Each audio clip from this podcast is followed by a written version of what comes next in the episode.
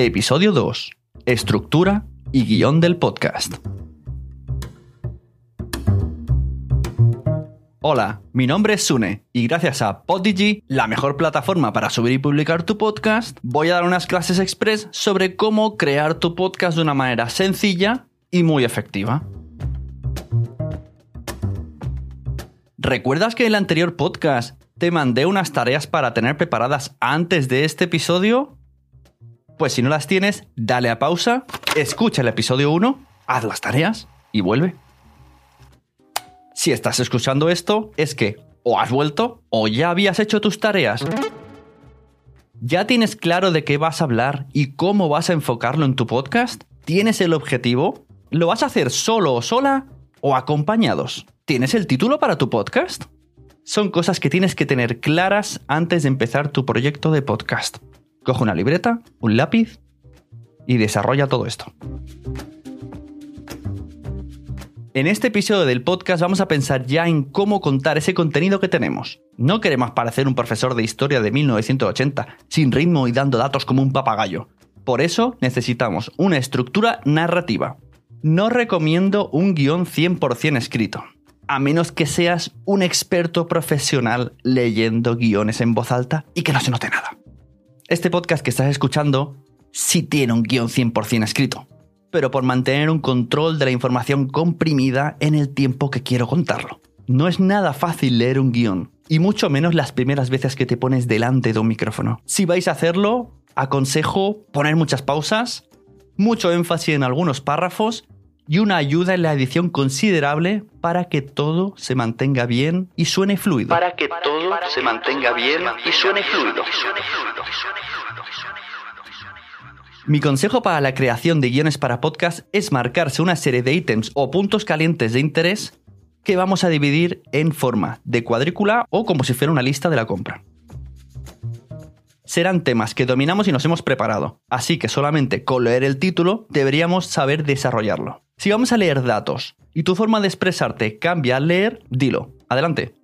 Ahora vamos a leer unos datos extraídos de tal fuente. Esto podéis hacerlo también en entrevistas. Cuando queráis leer algo largo, explicarlo y no hace falta disimular. No os apuntéis sesudas preguntas porque luego, en el uno contra uno, los nervios nos juegan una mala pasada. Id con una serie de temas pensados y apuntados y temas que podáis tachar si el invitado los saca antes de tiempo y no afecta a la entrevista. Pero mi consejo en las entrevistas es que os pongáis cómodos, que escuchéis a vuestro entrevistado o entrevistada y mantengáis una conversación. Odio cuando, como entrevistado, he sacado un tema caliente y me lo han cortado con la siguiente pregunta que tenían planeada. La estructura de tu podcast sí es algo que más o menos deberías de mantener, para que la gente esté situada en el programa, se sienta cómoda y tenga un entorno familiar. La misma sintonía inicial, un saludo similar, unos bloques bastante parecidos y una forma de contar las cosas parecidas. Por ejemplo, Hola, mi nombre es Sune y gracias a Podigy, la mejor plataforma para subir y publicar tu podcast, voy a dar unas clases express sobre cómo crear tu podcast de una manera sencilla y muy efectiva. Y luego vendría el tema del día. Siempre podemos añadir anécdotas, sección del oyente, noticias. Lo bueno de las secciones es que pueden moverse en la cronología del audio. Lo que sí que se tiene que mantener en el centro, en el grueso, es el tema que hemos anunciado en el título. Estructura y guion del podcast. Si tienes una llamada a la acción, una CTA, Call to Action, podéis decirla al inicio, al final, o al inicio y al final. Y si surge de manera orgánica en la mitad, pues también lo decís. Pero es muy importante que no sea molesta ni muy larga. Por ejemplo, yo podría decir visitad www.podigy.es. Y con esto os he colado en mitad del audio una llamada a la acción, pero de manera orgánica, porque el contenido estaba demandándolo. Hay una línea muy fina que separa el objetivo y el vendedor desesperado. Tenemos que tener muy en mente que nuestro objetivo, sobre todo, es dar contenido. Y luego vamos a pedir a cambio que realice una acción voluntaria al principio o al final. Es importante no tener muchas llamadas a la acción. Suscríbete a mi newsletter, compra mi libro, haz mi curso, contrata mi asesoría y además dale al like, comparte, deja reseñas, 5 estrellas y dona un poquito de sangre en esta dirección que te voy a dar vía PayPal. ¿Qué, qué, qué, qué, qué, qué? A ver, foco, al turrón, que quede claro. ¿Qué quiere Potichi que hagáis? Que uséis su plataforma y os apuntéis. Pues eso, www.podigy.es. ¡Hala! Os lo he colado otra vez, pero es que el contenido lo estaba demandando de nuevo.